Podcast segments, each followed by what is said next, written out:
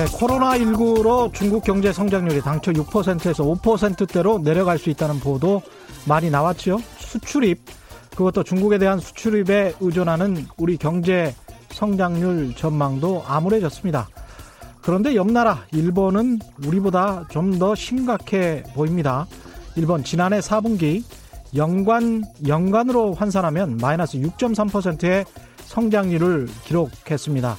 올해 1분기에도 또 역성장을 기록할 가능성이 높아졌고요. 코로나19 때문이겠죠. 2분기 연속 마이너스 성장이면 공식적으로도 경기 침체, 리세션의 상황이 됩니다.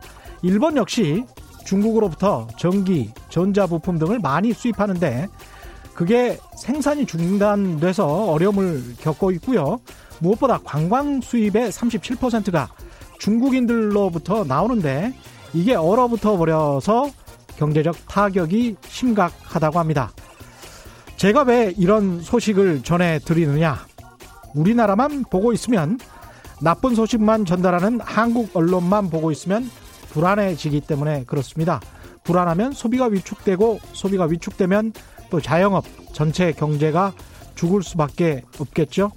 자본주의 세계 경제라는 것이 얼마나 연동되어 있는지만 확인해도 이게 우리만 당하는 고통이 고난이 아니라는 것만 깨달아도 가느다란 희망이 보이지 않으십니까? 경제는 심리입니다. 네, 안녕하십니까. 세상에 이익이 되는 방송 최경령의 경제쇼 출발합니다. 저는 진실탐사 엔터테이너 최경령입니다. 유튜브 오늘도 합니다. 같이 갑시다!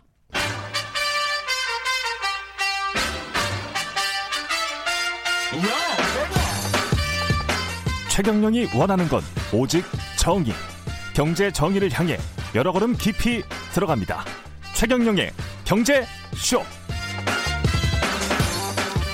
네, 최근 일본 내 코로나 19 확진자가 늘어나면서 아베 신조 일본 총리의 지지율이 2년 내 최대 폭으로 하락했다고 하죠.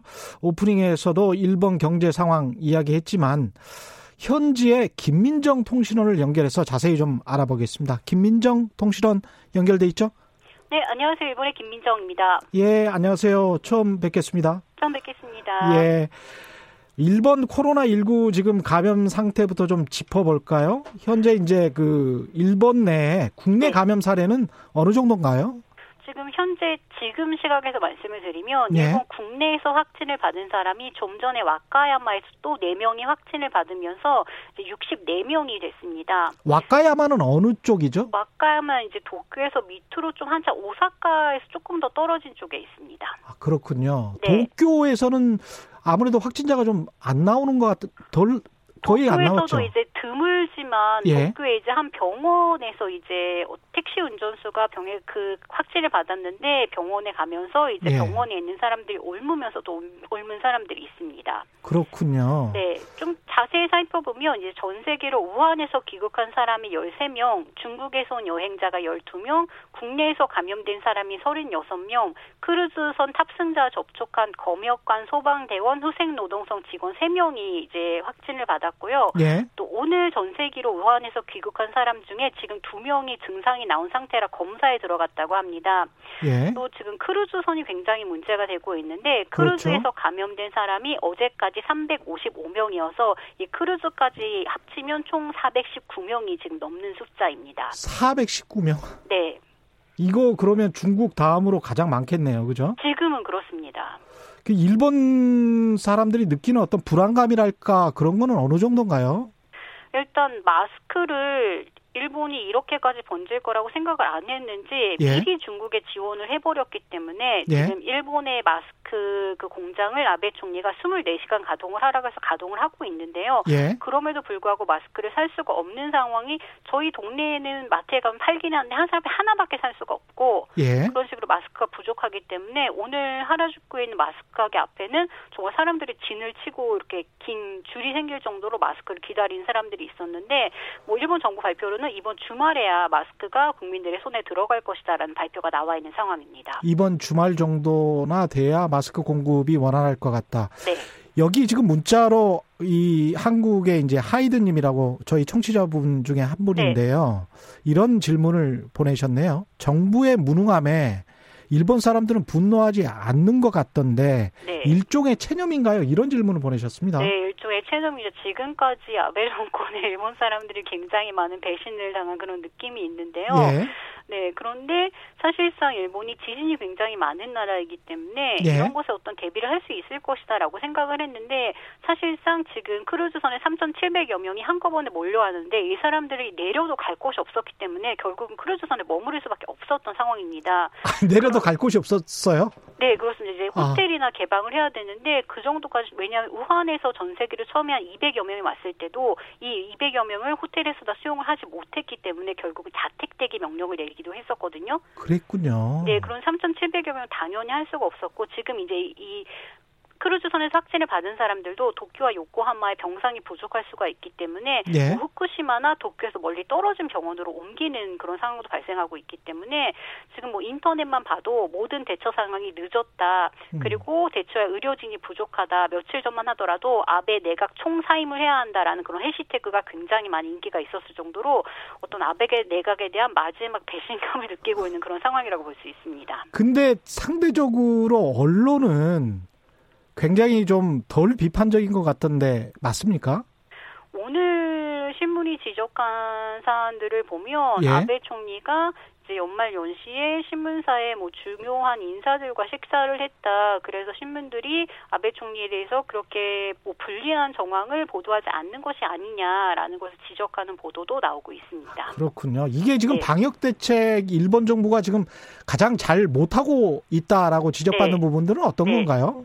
일단 아베 내각 지지자들이 보수층이기 때문에 예. 특히나 크루즈선에 있는 승객들이 내려 하선하는 것을 원하지 않았고 예. 만일 이 3,700명이 다 내려도 내려 갈 곳이 없었고 그런데 이런 상황에서 아베 총리는 일본 헌법의 긴급 대책 조항 그러니까 우리로 말하자면 계엄령이 들어가야지만 이런 상황을 이제 뭐 상황을 관리할 수가 있다라고 해서 헌법 개정만을 강조하기도 했습니다. 하, 이것도 정치적으로 이용하는군요. 네, 그렇습니다. 그렇다 보니까 지금 3월 1일에 도쿄 올- 마라톤도 열릴 예정이었는데 이것 도 일반 참가가 오늘이 되어서야 취소가 되었는데 전반적으로 여론보다 먼저 움직이지를 못하고 여론을 보면서 움직이는 것이 늑장 대응으로 나타나고 있습니다. 근데 일본인들은 상당수가 이제 체념해 있는 상황이라서 여론을 움직일 수 있는 어떤 동력 같은 게 좀 부족한 상황이군요, 이게. 그렇습니다. 일본 사람들은 이제 어떤 시위를 해도 음. 사람 뭐 정권이 바뀌지 않는다라는 그런 인식이 너무 강하기 때문에 그 시위를 많이 하지는 못하고 있고요. 일단은 지금은 코로나 바이러스에다 위험성이 너무 크기 때문에 밖에 나가는 것을 줄이자, 회사에서 일하지 말고 자택 대기를 하자 그런 식으로 움직이는 편입니다. 아무래도 이제 경제 쇼다 보니까 경제적으로 좀 관심이 가는데 네. 일본인들이 현지에서 느끼는 어떤 체감 경기랄까요? 이런 거는 어떻습니까? 지금 뭐 코로나 바이러스 때문이라기보다는 실질적으로 이제 앞서 말씀하셨듯이 일본 내각부가 발표한 4분기 실질 GDP가 전분기 대비해서 1.6%이고 이제 1년 연율 환산으로 하면 이제 여기 4를 곱하면 6.3% 정도 감소를 했는데요. 그렇습니다. 뭐 2014년 2분기 때 7.4% 감소했는데 그때와 비교해서 이제 5년 만에 가장 낮은 수치입니다. 그렇죠. 네, 이걸 예. 어떻게 볼 수 있냐면 뭐 블룸버그 같은 곳은 지난해 10월에 일본이 소비세 를 인상을 하면서 지출이 둔감해졌고 음. 태풍이 또 10월에 굉장히 큰 게 왔는데 그런 것에 영향이 있었다. 그래서 투자가 제대로 이루어지지 못했다라고 지적을 하고 있고 니케이 신문은 올 겨울 도쿄가 굉장히 따뜻했는데 겨울이 예년보다 따뜻해서 소비가 줄었다라고 지적을 했기 때문에 니케이 신문도 지금 굉장히 많은 비난을 받고 있습니다. 이게 아베 정부가 친하기 때문에 이 겨울이 따뜻한 걸 지적을 한 것이 아니냐라는 얘기도 나와 있는데요. 예. 항목별로만 봐도 실질적으로 이제 개인 소비가 2.9% 감소했는데 음. 사실상 코로나도 있었겠지만 일본의 소비세 부가가치세가 8%에서 10%도 증가를 하면서 아무래도 상승하면서 사람들이 이제 소비를 하는 것이 굉장히 둔감해졌다고 볼 수 있습니다. 제가 단적으로 어디 그 일본에서 사업하시는 분의 그 글을 보니까 빠찡코 같은 곳에 뭐 굉장히 많은 매출 회전이 일어났는데 거, 거기에 줄, 서, 줄 서는 사람을 거의 볼 수가 없을 정도로 이거는 굉장히 이례적이다 일본 경제에서 그런 네, 이야기도 하던데요. 네, 그런 업종들이 이전에는 정말 굉장히 인기가 많았는데 예. 요 아베 정권이 들어서고 바로 그 전부터 한 10년 전부터 이제 전반적으로 그런 업종들의 인기가 굉장히 사그라들면서 이제 다른 쪽으로 전환을 하고 있는 그런 상태이기도 합니다. 그렇군요. 일본 아베 정권의 아베 정부의 지지율에도 영향을 미치고 있습니까? 물론입니다. 지지통신이 6일, 9일 조사한 여론조사에서 아베 내각 지지율은 1.8포인트 하락한 38.6%, 지지하지 않는다가 2.8포인트 상승한 39.8%였는데 예. 이게 뭐 1%밖에 차이가 나지는 않지만 일단 지지하지 않는다가 1년 반 만에 지지한다를 앞섰습니다. 음. 교도통신이 15일, 16일에 한 여론조사에서는 8.3포인트 하락한 41%였고요. 네. 교도통신에서 코로나19 대책을 잘하고 있느냐라는 질문에 82.5%가 걱정이다. 어느 정도 걱정이 된다고 대답을 했습니다. 또그 한국도 참 희한하네요. 잘하고 있느냐는 질문에 걱정이다라는 네. 이게 객관식 항목이잖아요. 그죠? 네, 그렇습니다. 이제 우려가 된다. 예. 어느 정도 우려가 된다. 우려가 되지 않는다. 그런 예. 식으로 답변할 수가 있게 되어 있고요. 예. 네, 니온 TV 조사에서도 지지한다가 5포인트 하락한 47%였는데 음. 뭐 코로나 대책을 잘하고 있다는 36%, 잘못하고 있다는 52%로 나타났습니다. 예, 마지막으로 김준호 님이 문자를 보내 주셔서 이 네. 의견, 일본 올림픽 관련해서 일본 국민들 의견은 어떤가요? 이런 질문 보내주셨는데요. 어, 일단 저는 도쿄에 살고 있는데 예. 도쿄에 사는 사람들은 올림픽이 끝나면 이제 도쿄의 세금이 더 높아지지 않느냐라는 아. 그런 불안감을 가지고 살고 있는데 이번에. 코로나가 오면서 아무래도 관광객이 줄어들 것 같고 사실상 음. 1월 말에 코로나가 이렇게 이제 많이 확산되기 전에 니케이 신문이 코로나가 올해, 올해 안에 잡히지 이, 이 기간이 계속된다면 아무래도 일본의 GDP가 0.4% 이상 연말에 떨어질 것이다라는 그런 예상도 나와 있었는데요. 사실 도쿄 올림픽이 열리느냐 마느냐라는 거에도 굉장히 관심이 있지만 그러네요. 도, 도쿄도가 한 투자를 이 올림 이 코로나 바이러스 관련돼 가지고 회수를 못 하게 된다면 도쿄에 살고 있는 사람들은 아무래도 세금이 더 많이 오르지 않을까 그런 불안감이 굉장히 큽니다. 그러네요. 예, 일본 상황도 굉장히 안 좋군요. 김민정 통신원 가끔 연결해야 되겠습니다. 고맙습니다, 오늘. 네, 잘 부탁드립니다. 예, 예, 고맙습니다. 네, 감사합니다. 예.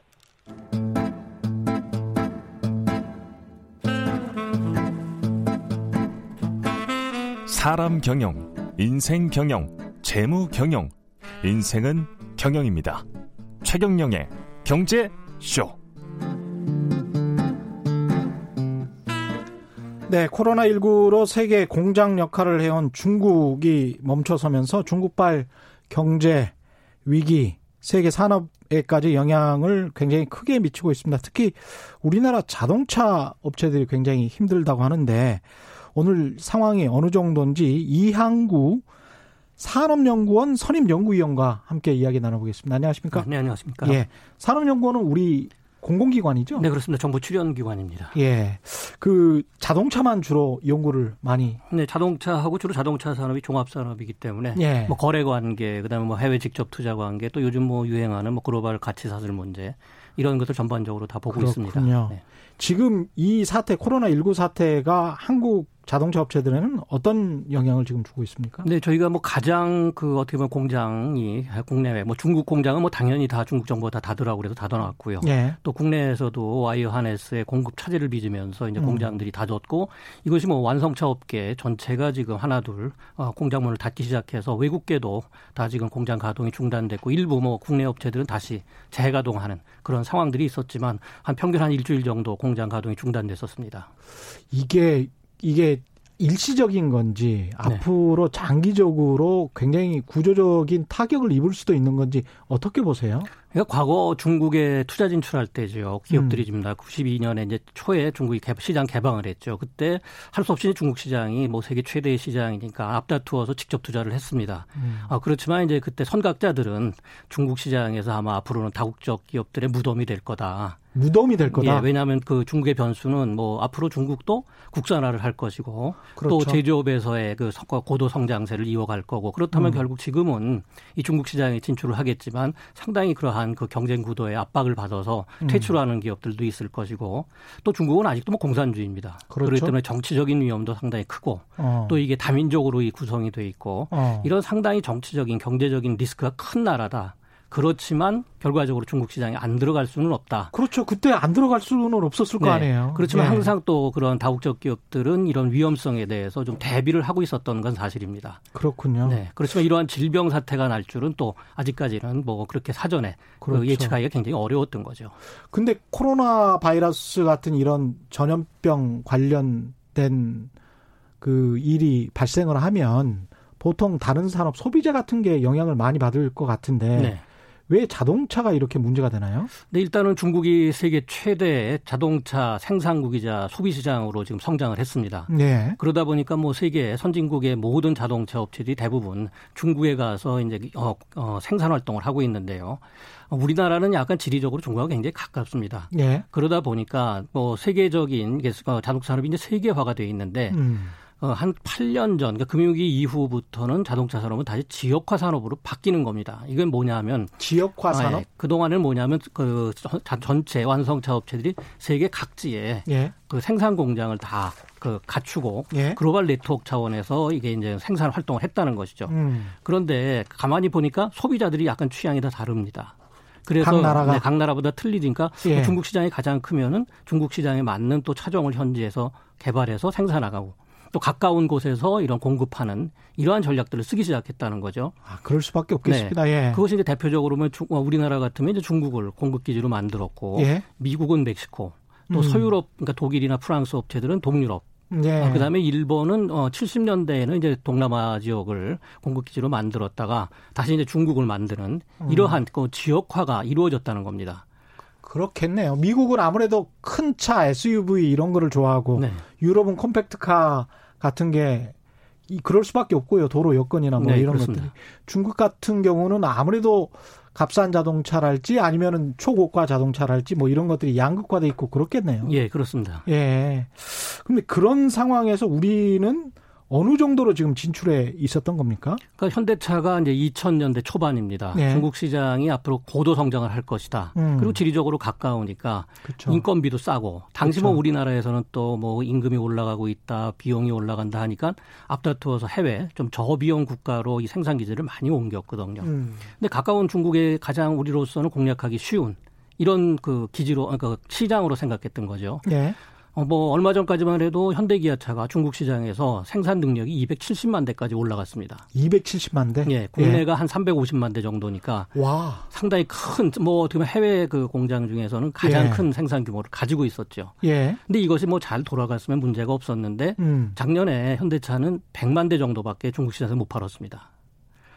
아까 270만 대라는 건 현대기아차 다 합해서 그렇습니다. 그러면 현대 기아차까지 다 파면 그러면 지금 현재는 150만 대 정도 되는 건가요? 아니, 그 현대 기아차의 중국 시장 생산 능력이 270, 만 대까지 올라갔지만 대였는데? 판매는 100만 대밖에 안 됐다는 거죠. 두 회사 합해서 100만 대밖에 그렇습니다. 안 됐다는 그런데 거죠? 이제 우리 그 완성차 업체가 음. 현대기아차는 해외 진출할 때 동반 진출이라고 그래가지고 네. 중요한 그 협력 업체들을 같이 데리고 나갑니다. 그렇죠. 그래서 집적화해갖고 아주 효율적인 생산 활동을 하게 되죠. 네. 그러다 보니까 이제 중국에는 뭐 상당히 많은 현대차, 기아차 협력업체들이 나가고 뭐 저희들이 추산하기에 중소기업까지 합친다면 한 500개 이상의 협력업체들이 나가 있다. 500개. 예, 이렇게 지금 보고 있습니다. 현대 기아차의 협력업체들만 그렇습니다. 예. 그렇다면 결과적으로 이것이 공장이 잘 돌아갔으면 이 음. 협력업체들도 음. 문제가 없었는데 그렇죠. 뭐 생산 지금 능력이 결과적으로 100만 대 판다는 건 100만 대 생산했다는 거나 가름해야 되니까요. 그렇죠. 그럼 공장 가동률이 약 한 40%밖에 안 되죠.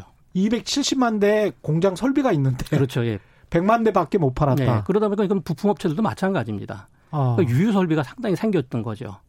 그럼 유유 설비를 결과적으로 공장 가동률을 높이려면은 음. 방법은 그 동안에는 우리 쪽에서 일부 부품을 수출해서 현재도 조립했는데 예. 현재 그 부품 공장의 유유 설비가 나타나니까 뭐 거기 인건비도 굉장히 쌉니다. 예. 그러니까 오히려 노동 집약적인 공정은 중국으로 많이 또 이전을 해갑니다. 아, 그래서 중국에서 생산을 예. 해서 결과적으로 우리나라로 역수출하는 이러한 거래 구조가 최근에 형성이 되었던 거죠. 그렇군요. 이 문제가 이번에 이제 예. 어, 이 코로나 사태로 그 어떻게 보면 상당히 우리 자동차 산업에게는 좀 치명적인 타격을 조기에 그 발생시킨 겁니다. 그러니까 그쪽이 인건비가 싸니까 네. 생산 원가를 싸게 만들 수 있으니까 그쪽에서 부품을 생산해서 우리 쪽으로 역수입 그렇죠. 해오는, 해오는 것이 어떻게 보면은 어, 뭐 이런 원가 경쟁력 예. 제고에는 상당히 기여할 수 있다 이렇게 판단들을 했던 거죠. 그렇고 보, 그렇게 보면은 made in Korea고 made in 뭐 현대나 기아라고 할지라도 그 안에 있는 부품들은 made in China 또 있고 뭐 made in Japan도 있고, 있고 뭐 자동차 업체들은 예. 상당히 뭐 글로벌한 이러한 부품 조달 구조를 가지고 있죠. 예. 근데 그 중에서 이제 원가가 좀 낮고 경쟁력을 찾기 위해서 중국 쪽으로 많이 갔었다. 그렇습니다. 예. 그런데 이번에 코로나 19가 터져서 그게 이제 어떻게 되는 건가요? 우리나라에 미치는 영향이? 일단 그 가장 wire harness라고 그래서 어떻게 보면 이게 그 노동집약적인 공정이 네. 많고 또 부피도 큽니다. 그렇지만 중국에서 생산하는 것이 굉장히 비용적으로 저렴하기 때문에 예. 중국에 생산해서 우리나라로 갖고 왔고 wire harness라고 그럽니다. wiring harness. 라고도 wire harness라고 그러는데요. 예. 어떻게 보면 이게 전선 뭉치고 나옵니다. 배선의 뭉치죠. 배선의 뭉치. 예. 그래서 이걸 어떻게 전선을 여러 개 여러 개 꼬아 가지고 예. 자동차 산업의 전반 전기로 전장 부품 쪽, 전기 전자 부품 쪽이 많다 보니까 그러한 것들을 서로 연결하는 그러한 아. 그 전선이라고 보시면 됩니다. 자동차 엔진룸 안에 굉장히 네, 많은, 많은 전, 선들이 전선들을 묶어 놓은 거군요. 그렇습니다. 예. 아. 근데 그거 아주 단순할 것 같은데 네, 그거를 그렇기 때문에 이제 중국으로 이전을 한 겁니다. 근데 그렇게 그렇게 단순한 부품을 국내에서는 이제 생산을 못 하는 겁니까? 뭐 전체적으로 뭐 통계에도 나오지만 예. 현대기아차의 와이어 하네스 국내 수급의 한 86%를 중국에서 이제 가져오게 됐던 거죠. 아, 그렇게 된 거군요. 네, 그러다 보니까 결과적으로 자동차라는 거는 한개 예. 부품만 공급이 단절되더라도 완성차 조립 라인은 쓰게 됩니다. 그렇겠죠. 네, 이 문제가 어. 발생을 한 거죠. 그러면 지금 현재 상황은 오늘 잠깐 이제 최경련의 경제쇼 전에 현대차 같은 경우는 다시 뭐 공장을 재개했다고 네. 뉴스가 나왔는데 지금 상황은 어떤 겁니까 그러면? 네, 일단 급한 대로 중국의 공장을 재가동해가지고 예. 일부 그 와이어 하네스를 공수했습니다. 비행기로 실어온 거죠. 비행기로? 예. 그래서 물량을 뭐 다 될 수는 없으니까 일단 예. 급한 대로 지금 왜냐하면은 음. 뭐 제네시스 고급차나 뭐 아니면 대형 SUV 같은 경우는 주문이 굉장히 밀려 있습니다. 아. 이건 고객들이 결국에 불만을 최소화하기 위해서는 이 분야부터 먼저 해결을 해야 되거든요. 그렇군요. 결국에는 예. 이 배로 가지고 오는 것보다 비행기로 가지고 오면 보통 예. 다섯 배 이상의 그 물류 비용이 듭니다. 그럴 수밖에 없겠습니다. 네, 그렇지만 급하니까 네, 이러한 것을 결과적으로 고객 만족을 해야 되기 때문에 예. 비용 뭐를 감소하고라도 결과적으로 갖고 와서 일부 지금 공장 가동이 되고 있는 겁니다. 여기에서 조금 안정적으로 가져갔다면 공장을 가져갔다면 wiring harness 같은 공장을 가져갔다면 이런 돌발 상황에서의 비용은 훨씬 더 절감할 수 있었겠습니다. 네, 그렇지만 뭐 그동안에 우리 뭐 국내에서도 음. 자동차 산업을 갖고 이게 고비용 저효율 구조다. 이런 이야기들을 많이 했기 때문에 결과적으로 그렇죠. 이러한 어떻게 보면은 그 비용이 어떻게 저기가 어 비용 면에서 메리트가 장점이 있는 곳으로 생산 기지를 다 많이 이전을 하게 된 것이죠. 이게 일본과 비교해서는 어떨까요? 네, 일본은 우리보다 이제는 그 조달선이 좀 다변화되어 있습니다. 왜냐하면 아, 일본은 우리와 예. 같은 시기가 약 60년대 말 70년대 초에 음. 인건비가 많이 올랐거든요. 예. 그러다 보니까 이제 일본 완성차 업체들, 부품 업체들이 동남아 쪽으로 많이 빠져나가게 됩니다. 예. 지리적으로 가까우니까요. 그때 예. 중국은 뭐 완전히 닫혀 있던 시장이죠. 예. 그래서 중, 지금 그 일본 업체들은 동남아에만 약 400만 대 정도의 생산 능력을 가지고 있습니다. 아, 그때 중국은 정말 공산주의여서 네. 닫혀 있었기 때문에 그랬던 거죠. WTO 가입도 안 하고 예. 닫혀 있었기 때문에 동남아 시장을 갔었던 거군요. 네. 그런데 이제 일본은 자국 내에 또그좀그 그 완충 할수 있는 그런 생산 능력도 일부 보유합니다. 예. 그 왜냐하면 뭐 일본의 그 동일본 대지진이 한번 발생을 했고 예. 또그 이후에 태국을 동남아에서 음. 태국을 생산 기지로 만들었는데 이 태국에서 한번 대홍수가 났었습니다. 예. 당시에 그러다 보니까 상당히 위험성이 커졌죠. 음. 그런데 이제 중국 시장이 또 상당한 고성장을 하니까 예. 일본 업체들이 중국에 또 투자를 하기 시작합니다. 음. 그래서 중국에서만 작년 같은 경우 약 400만 대 정도를 또 중국 일본 업체들이 팔았다는 거죠. 네. 그것은 뭐냐 하면은 한 400만 대 정도 또 중국에도 일본 생산 업체들이 생산 능력을 갖고 있다는 겁니다. 음. 그러니까 상당히 그 동북아에서 일본은 일본 내 또 중국, 그다음 동남아에 상당히 그런 그잘 균형이 잡힌 생산 기지를 갖고 있다 보니까 이번 사태에서 우리만큼 이 조기에 피해가 발생하지 않았던 것이죠. 숫자나 수치로 말씀을 좀 해주시면 네. 우리 같은 경우에 중국 집중도가 어느 정도고 네. 자동차 부품에 일본은 어느 정도다라고 말씀하실 수 있어요? 그러니까 우리가 이번에 와이어 하네스만 보더라도 네. 아, 전체적인 자동차 부품입니다. 자동차 네. 부품을 중국으로부터 들여오는 것이 한 10, 한 2억 달러 정도 들여옵니다. 12억에서 한 15억 달러 예. 들여오는데 일본은 한 32억 달러로 우리보다 많습니다. 어, 예. 그렇지만 일본의 그 생산 규모라는 거는 음. 어, 지금 일본 내부에서만 약 거의 900만 대 이상을 생산합니다. 예. 우리는 400만 대를 생산하죠. 예. 그러다 보니까 뭐 규모를 정확히 비교하기는 음. 좀 어렵다고 보겠습니다. 그렇군요. 근데 그럼에도 불구하고 일본이 다변화돼 있다는 거는 확실하다. 네, 우리보다는. 네, 우리 같은 경우는 부품 업체들이 아직도 그렇습니까? 그 현대차, 기아차만 납품할 수 있다.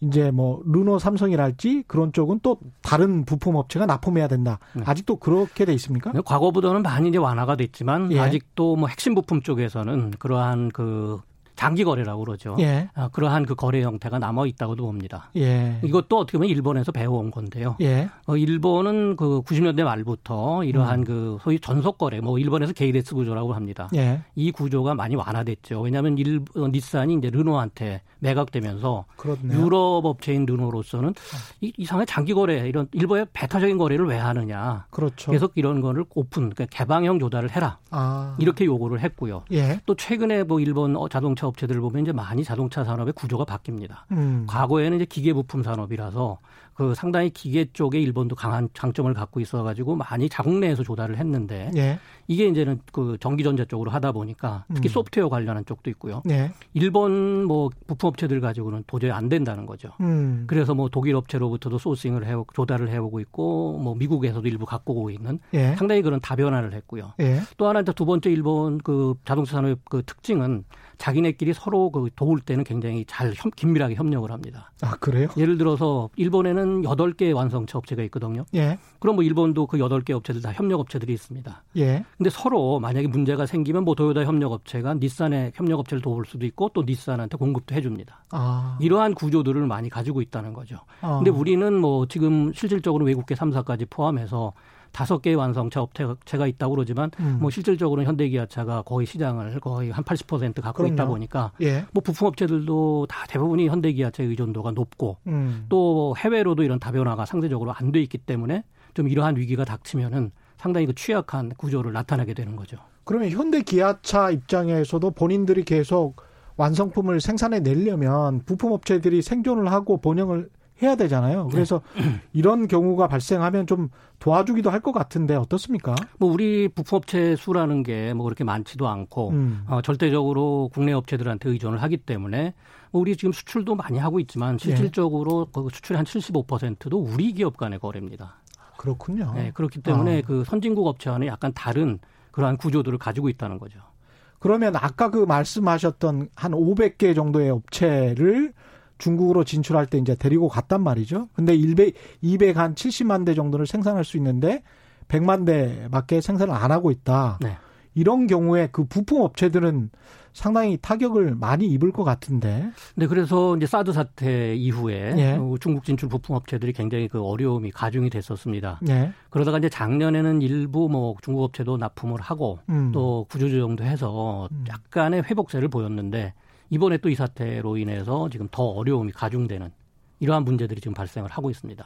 이게 이렇게 해서 계속 이렇게 가면 500개 업체 중에서 도산할 수 있는 가능성도 있습니까? 어떤 업체들은? 뭐 우리 지금 부품 업체들은 뭐꼭 중국 요인뿐이 아니라 예. 어, 한 2010년 이후에 굉장히 어려움이 많이 가중됐었습니다. 음. 어, 왜냐하면 현대차가 과거 2014년 15년에는 800만 대 판매가 그 어, 세계 시장에서 예. 800만 대 이상 팔았거든요. 예. 근데 뭐 작년에만 하더라도 지금 한 740만 대 정도로 어, 지금 판매 물량도 많이 떨어져 있고 판매 물량이 떨어지고 예, 있다는 예. 게 정말 심각하네요. 네, 그리고 예. 전체적인 그 완성차 업체의 뭐 수익률 작년에 뭐 약간의 개선이 됐다고 그러지만 3.5% 정도면은 세계 평균에는 못 미치는 그러한 수준입니다. 3.5%입니다. 네, 작년에 3.5% 정도를 달성했는데 그 재작년보다는 많이 낮은 게 그 정도입니다. 예. 그렇지만 우리 지금 부품 업체들은 저희들이 그 500개 또 외감 기업들을 분석해 보면 음. 아직 그 2018년 통계인데요. 이거 이 중에서 한 평균적으로 3%가 안 나왔습니다. 도요타 같은 업체들은 세계적이긴 합니다만은 영업이익률이 어느 정도나 어, 작년에 8%대 나온 8%대. 추정을 합니다. 그러면 우리가 지금 과거에 GM이나 포드가 몰락해 가는 네. 그런 비슷한 지금 영업 이익률을 보이고 있는 겁니까? 뭐 그렇게까지 뭐 우리 자동차 산업이 쉽게 무너지지는 않고요. 예. 어, 그렇지만 뭐 그동안의 그 완성차 업계의 영업 이익률 또 부품 업체들의 영업 이익률 음. 특히 부품 업체 중에서는 중소기업의 영업 이익률이 뭐 적자가 발생한 기업들 수도 상당히 예. 그뭐 저희들이 어, 추정하기에는 보통 한 20% 이상 예. 적자가 발생하고 있다 이렇게 보고 있습니다. 이게 장기화되면 정말 큰 일인데 후베이성 측이 지난주에 뭐 기업들의 업무 재개일을 20일 더 미뤘다, 20일 더 미뤘다, 네. 뭐 이런 이야기 나오고 있는데 이게 공장이 계속 가동이 늦어지면 우리 업체들도 피해가 더 커질 수밖에 없죠. 근데 일단 뭐 중국 공장도 예. 완전한 가동을 못 하게 되고 또 음. 국내에도 지금 아직 뭐 가동을 하겠지만 실질적으로 자동차 업체 공장 가동률은 뭐 보통 75% 해서 한 80% 이상 나와야 예. 그, 그, 그 브레이크본 포인트 그러니까 그 수익이 달성될 수 있는 그런 75%는 나와야 80점 퍼센트까지 이렇게 업체마다 약간씩 틀립니다. 아 그렇군요. 그렇지만 예. 그 정도는 나와줘야 된다는 거죠. 그런데 예. 그 수준에 못 미치면은 결국 적자가 발생할 수밖에 없는 그런 상황들이라는 겁니다. 이게 우한에 자동차 공장들이 많이 있습니까? 많이 몰려 있는 이유도 또 있을 것 같습니다. 어떻습니까? 네, 그 우한 지역에는 주로 와이어 하네스하고 이제 예. 브레이크 공장들 그다음에 일부 기계 부품류하고 예. 뭐그 소재 쪽도 많이 있습니다. 그런데 저 지리적으로 보면은 음. 이 우한이 좀 중국 대륙의 한 중앙 중심부 정도에 있고요. 예. 또그 그동안의 중국의 자동차 수요라는 게 주로 연안 지역의 대도시 중심에서 지금은 내륙 쪽으로 많이 들어갔다 봅니다. 그렇군요. 그러다 보니까 우한 지역이 상대적인 생산 입지로서는 뭐 물류면이나 이런 쪽에 음. 상당히 우위가 있었던 거죠. 예. 그래서 거의 뭐 즉 현재로서는 중국 자동차 부품 산업의 중심지다 음. 이런 평가를 받고 있습니다. 이게 지금 wiring harness 이 부품 하나만 예를 들, 드셨는데 네.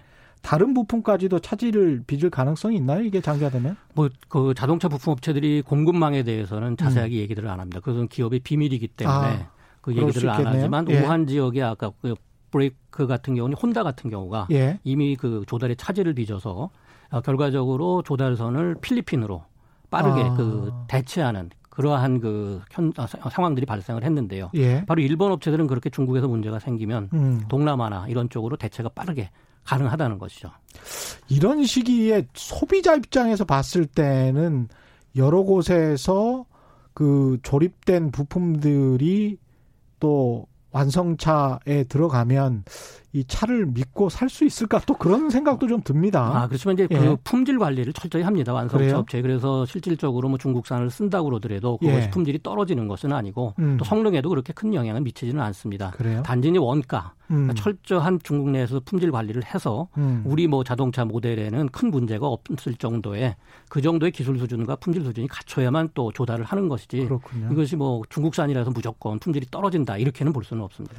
이게 반대로 생각했을 때는 지금 재고도 꽤 남아 있을 거 아닙니까? 그러면은 지난번에 이제 반도체 신소재 산업과 관련해서 일본에서 수출 규제를 했을 때 우리가 뭐 한 석 달은 버틸 수 있다. 뭐 이런 이야기를 했었잖아요. 네.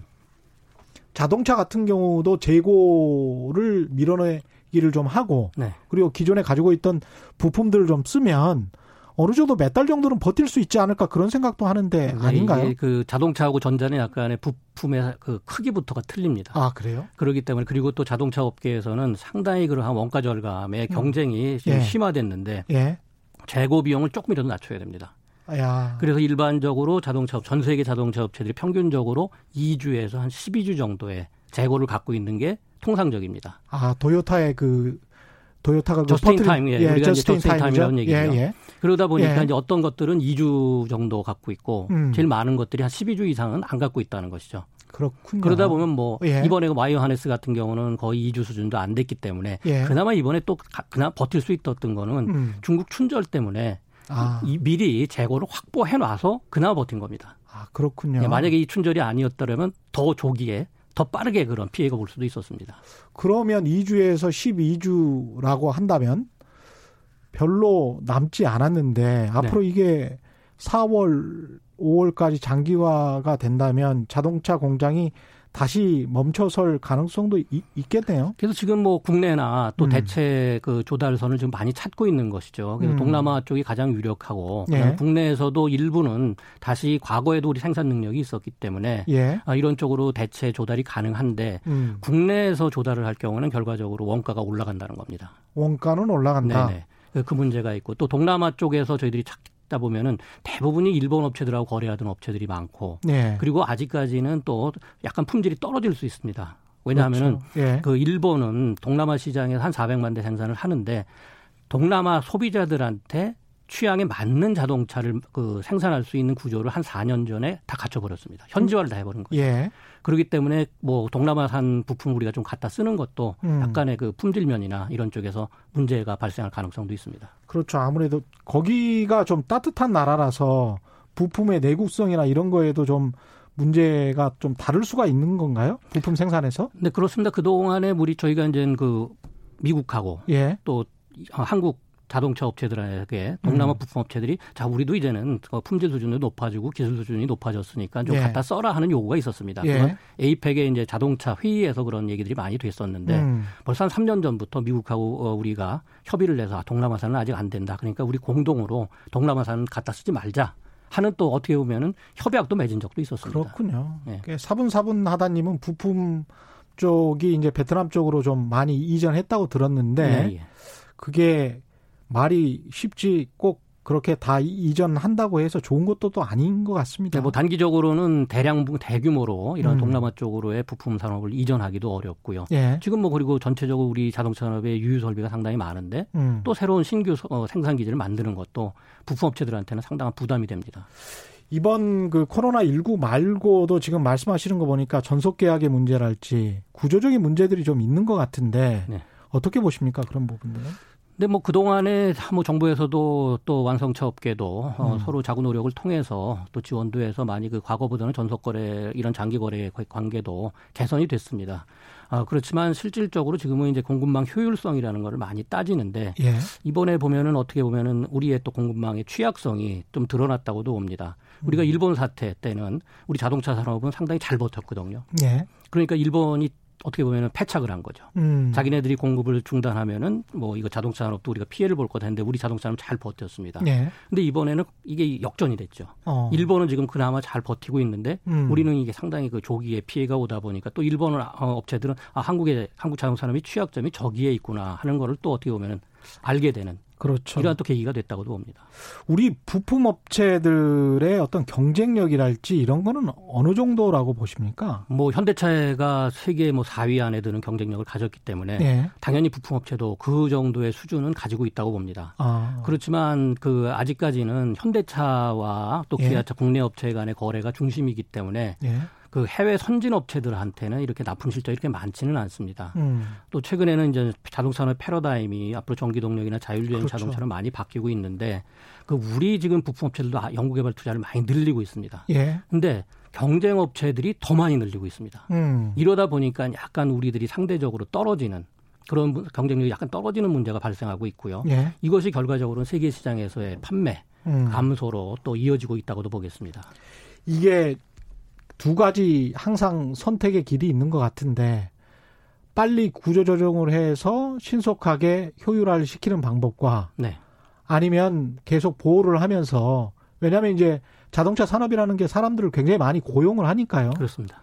이 두 가지 중에서 어중간한 길을 항상 정부는 선택할 수밖에 없을 것 같은데 네. 어떻습니까? 지금 선진 업체들은 두 가지를 동시에 합니다. 그렇군요. 그러니까 결국 구조 조정을 예. 하게 되면은 실업이 발생을 합니다. 그렇죠. 아 그리고 선진 업체들은 과거에 몇 번의 경험이 있었기 때문에 예. 이러한 그 실업을 감내하고 일단 음. 구조조정을 하면서 지금 패러다임이 바뀌는 미래차로 빠르게 가고 있다는 것이죠. 선진 업체라면 독일이나 뭐 미국도 그렇습니다. 그리고 어. 지금 뭐 일본도 그렇고 독일도 그렇다는 거죠. 예. 근데 우리는 이제 좀 실업에 대한 부담감을 굉장히 많이 지고 있습니다. 예. 특히 지난 2년 동안에 우리 자동차 산업에서 약 19,000명이 일자리를 잃었기 때문에 여기에 대한 부담감이 굉장히 큰 거죠. 그러네요. 예, 그러다 예. 보니까 아직까지 그이 사태가 나기 전에도 구조조정의 음. 필요성은 상당히 공감들을 하고 있었는데 예. 뭐 업체 스스로가 하기 전에는 이게 굉장히 어려웠던 거고요. 그렇죠. 또 지금 그러다 보니까 이제 구조 개편 쪽으로 많이 가고 있지만 음. 또 이런 쪽에서 아까 말씀드렸듯이 R&D 투자나 이런 걸 많이 늘리고는 있습니다. 예. 그렇지만 아직까지 인력이나 이런 쪽에서 좀 보완이 돼야 되는 그리고 또한 거래 구조도 지금까지 기계 기술 중심에서 이런 음. 전기전자 쪽이나 소프트웨어 쪽으로 바뀌어야 되는데 예. 이게 조금씩 늦어지고 있는 것도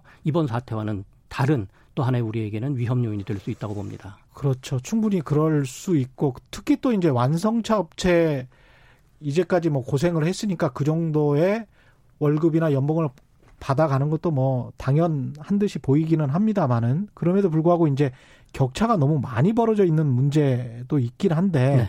이런 거는 상생이라는 차원에서 어떻게 해결해야 될지 모르겠습니다. 네, 지금 뭐 자동차 산업 위기감은 노조 예. 쪽에서도 느끼고 있다고 봅니다. 음. 아, 그러다 보니까 또 현대차는 지금 뭐 정년퇴직 인력들이 많이 발생을 하고 있어서 예. 평균적인 좀 평균 임금이라는 거죠. 예. 완성차의 지금 평균 임금이 좀 떨어지고 있습니다. 몇 년째. 아, 그렇군요. 네, 그건 왜 그러냐면 이제 고임금 그런 근로자들이 퇴직을 하고 있기 때문에 그런 것인데 이것도 일종의 세대 교체가 되고 있는 거네. 네, 그렇습니다. 예. 그리고 또 미래차 쪽으로 빨리 가겠다 하는 것도 그런 음. 노조들도 거기에 적극적으로 동참을 하고 있어서 예. 저희가 뭐그 전 기차는 지금 세계적인 경쟁력을 확보를 했습니다. 아, 전기차는 그렇게 보세요? 네, 왜 그러냐면 예. 저희가 세계 최고의 그 배터리, 배터리, 경쟁력을 가지고 있고 예. 또 전기 전자 쪽에서도 상당히 경쟁이 강하기 때문에 예. 조립도 잘하고 있고 이러기 예. 때문에 지금 전기 자동차는 뭐 우리가 세계 뭐 3대 경제 3, 3위 3대 정도의 3위 정도의 경쟁력을 그 안에 가지고 있다고 봅니다. 아니 근데 이제 당장 제가 시장에서 보는 느낌은 뉴욕만 가봐도 다 도요타가 점령을 하고 있단 말이죠. 택시도 네. 그렇고. 아, 그건 하이브리드 자동차입니다. 하이브리드 자동차. 네네. 근데 이제 전기차로 완전히 가면 우리도 상당히 경쟁력이 있다 그런 말씀이시죠? 네, 그렇습니다. 일단 뭐 2025년에 지금 계획만 보더라도 음. 도요타가 하이브리드에서는 1등을 했지만 도요타 계획은 지금 50만 대 생산밖에 못 합니다. 예. 근데 우리 현대기아차는 지금 100만 대를 판매하겠다 하는 계획을 이미 가지고 있고 그 준비를 착착 해 나가고 있기 때문에 우리가 전기차 쪽에서는 도요타, 현대기아차가 지금 도요타를 2025년까지는 앞서갈 수 있는 음. 그러한 지금 경쟁력을 보유하고 있다는 겁니다. 그렇군요. 근데 이제 전기차랄지 수소차랄지 이런 게 많이 생산을 하게 되면 부품업체들은 의외로 이제 또 고전할 수 있는 거 아닙니까? 부품이 그만큼 줄어들게 되니까. 네, 그렇습니다. 그래서 지금 그 전기차 쪽으로 가면 부품이 뭐 30% 정도 준다 하고 있고 그렇죠. 수소차는 네. 그거보다는 좀 주는 폭이 줄고 음. 대신 이제 자율차 쪽으로 가면은 뭐 한 10% 정도 준다 이런 얘기가 나옵니다. 그렇군요. 근데 우리가 이제 자동차를 하드웨어만 봐서는 안 됩니다. 제조만 예. 봐서는 안 되고요. 예. 서비스업까지 같이 봐야 되는데 음. 이러한 전기차 자율차로 좀, 좀 미래 고도기술 쪽으로 갈수록 서비스 산업이 더 커지기 때문에 네. 지금 미국이나 유럽, 뭐 호주 같은 데서 연구 결과를 보면은 음. 미래차 전, 전체 그 제조업과 서비스업의 고용을 어, 합친다면은 음. 과거 내연기관보다 결코 이 고용이 감소하지 않는다. 단지 고용의 구조가 변한다는 것이죠. 그러네요. 예, 제조업에서 네. 서비스업으로 가고 또 우리는 당연히 뭐 서비스업은 굉장히 저임금으로 보는데 실질적으로 지금 미래차 서비스 대표적인 게 소프트웨어 쪽입니다. 예. 이런 쪽에서는 평균 임금이 10만 불이 넘습니다. 아, 그렇군요. 네. 바로 그런 인력의 공급이 지금 잘 안 되고 있다는 것이 문제지 어. 결과적으로 고임금 고용을 다시 창출할 수 있는 이러한 기회도 있다는 겁니다. 그러니까 자동차도 하드웨어에서 소프트웨어 쪽으로 전환기를 맞을 수밖에 없고 네. 우리가 준비를 해야 될 수밖에 없다 그런 말씀이시네요. 네, 그렇습니다. 예. 0985님 작년 여름에 충남 서산의 모 부품 공장에서 wiring harness 플라스틱 단자부 사출 불량 때문에 현대 울산 공장에 점검을 온 적이 있어요. 뭐 이런 말씀하셨는데 이런 일이 있었나 보 있었나 보군요. 네, 그러니까 예. 그 결과적으로 공급망이 단절이 되면 안 됩니다. 예. 그, 그 부품업계에 지속적으로 just in time으로 완성차 업체에다가 공급을 해야 되는데 예. 문제가 생기면 당연히 완성차 쪽에서는 한번 이런 검사를 나가게 되는 거죠. 음, 근데 이게 다각화나 다변화라는 말이 말은 쉬운데 아까 말씀하신 대로 뭐 베트남이나 이런 동남아시아라고 가면 그런 또 문제가 있고 네. 이거 어떻게 해야 될까요? 그러니까 이제 결과적으로는 그 이러한 그 앞으로는 위험 변수가 굉장히 많아집니다. 예. 그렇다면은 국내에서도 이런 음. 갑작스러운 위기가 닥쳤을 때 그것을 대처할 수 있는 그러한 좀 역량 을 보유해야 된다는 것이죠. 예. 그러면서 다각화를 해야 된다는 겁니다. 국내도 역량을 네. 좀 남겨둬야 된다. 네, 그렇습니다. 예. 그리고 결과 중국에 너무 의존하는 것도 이번에 음. 큰 문제로 어, 지금 대두가 됐기 때문에 예. 저희가 좀 더 그 자동차 산업에서의 이런 조달선의 다각화, 음. 그다음에 납품선의 다변화 음. 이러한 것들을 고려해야 될 그런 시기라고 봅니다. 근데 중국 같은 경우에 계속 우리 매출량이 좀 하락 추세였었잖아요. 네. 이게 다시 반전할 가능성은 있습니까? 아니면 중국이 계속 자동차 기술이 발전을 하고 있기 때문에 우리 차를 대체할 가능성이 높은 건가요? 그 올해 한 작년보다 10% 정도 판매 목표를 높여 잡았는데요. 예. 결과적으로 이 사태로 인해서 지금 상당히 중국 자동차 시장이 침체가 되어 있습니다. 예. 어, 뭐이 사태 발생하기 전인 1월 달 판매 음. 실적만 하더라도 전년 동월 대비 작년 1월 대비해서 한 22%나 감소를 했습니다. 예. 그러니까 상당히 지금 중국이 미중 통상 마찰 때문에 중국 소비자들이 이러한 고가 제품들을 좀 구매를 회피하는 그렇군요. 이러한 성향이 대표적으로 자동차 산업에 나타났었거든요. 예. 근데 2월 달에는 뭐 더 큰 폭으로 떨어질 것이고 지금 중국 뭐 정부의 통계를 보면은 올해도 중국의 자동차 수요는 증가하지 않을 것이다. 감소할 것이다. 그렇다면 3년 연속 지금 감소를 하게 됩니다. 예. 그래서 뭐 우리 지금 중국에 진출한 업체들이 올해도 상당히 고전할 수밖에 없는 그러한 상황입니다. 우리 현대 기아차 같은 경우는 중국에서 포지셔닝이 시장에서 포지셔닝이 중가 이상은 됩니까? 근데 지금 뭐그 그 초기 진출 때는 상당히 예. 호평을 받았고요. 예. 그리고 지금 뭐 이번에는 이제 고급차라면 제네시스 그런 브랜드를 투입하기로 음. 이런 예정이 돼 있었는데 어, 이번 사태로 인해서 좀그 그 어떤 공급에 차질을 빚을 수밖에 없는 그런 상황들이죠. 그렇군요.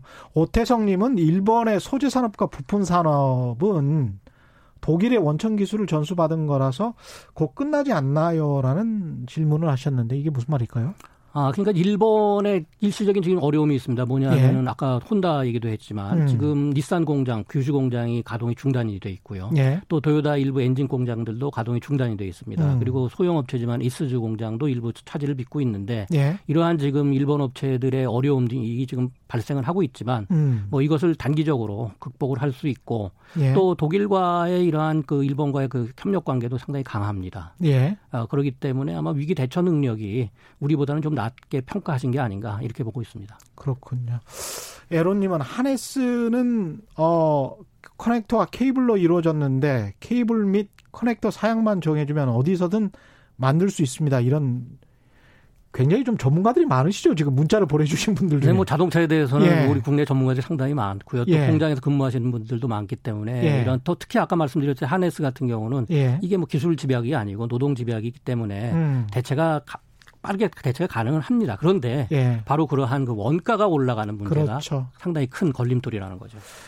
이 대기업하고 부품업체들 그리고 정부가 앞으로 어떻게 해야 되는지를 좀 나눠서 좀 네. 이야기를 해 주시면 좋을 것 같은데요. 일단은 그래도 그럼에도 불구하고 영업이익률이 뭐 3%대까지 내려갔다고 하지만 그동안 돈을 많이 벌었거든요. 네, 현대 기아차가. 네.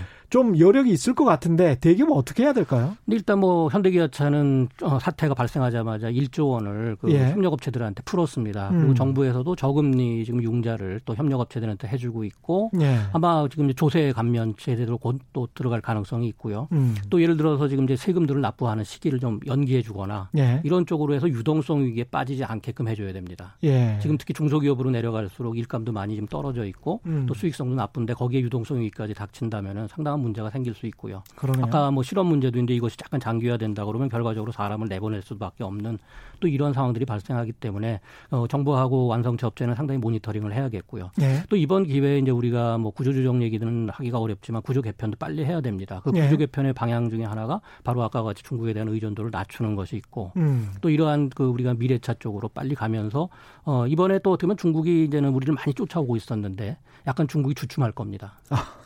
이런 쪽은 우리가 다행입니다. 네, 우리가 예. 좀또 빨리 치고 나가야 되는 것이고 예. 또 일본도 어떻게 보면은 취약성도 있고 예. 우리가 또 일본 우리 우리의 취약점도 보여줬지만요. 음.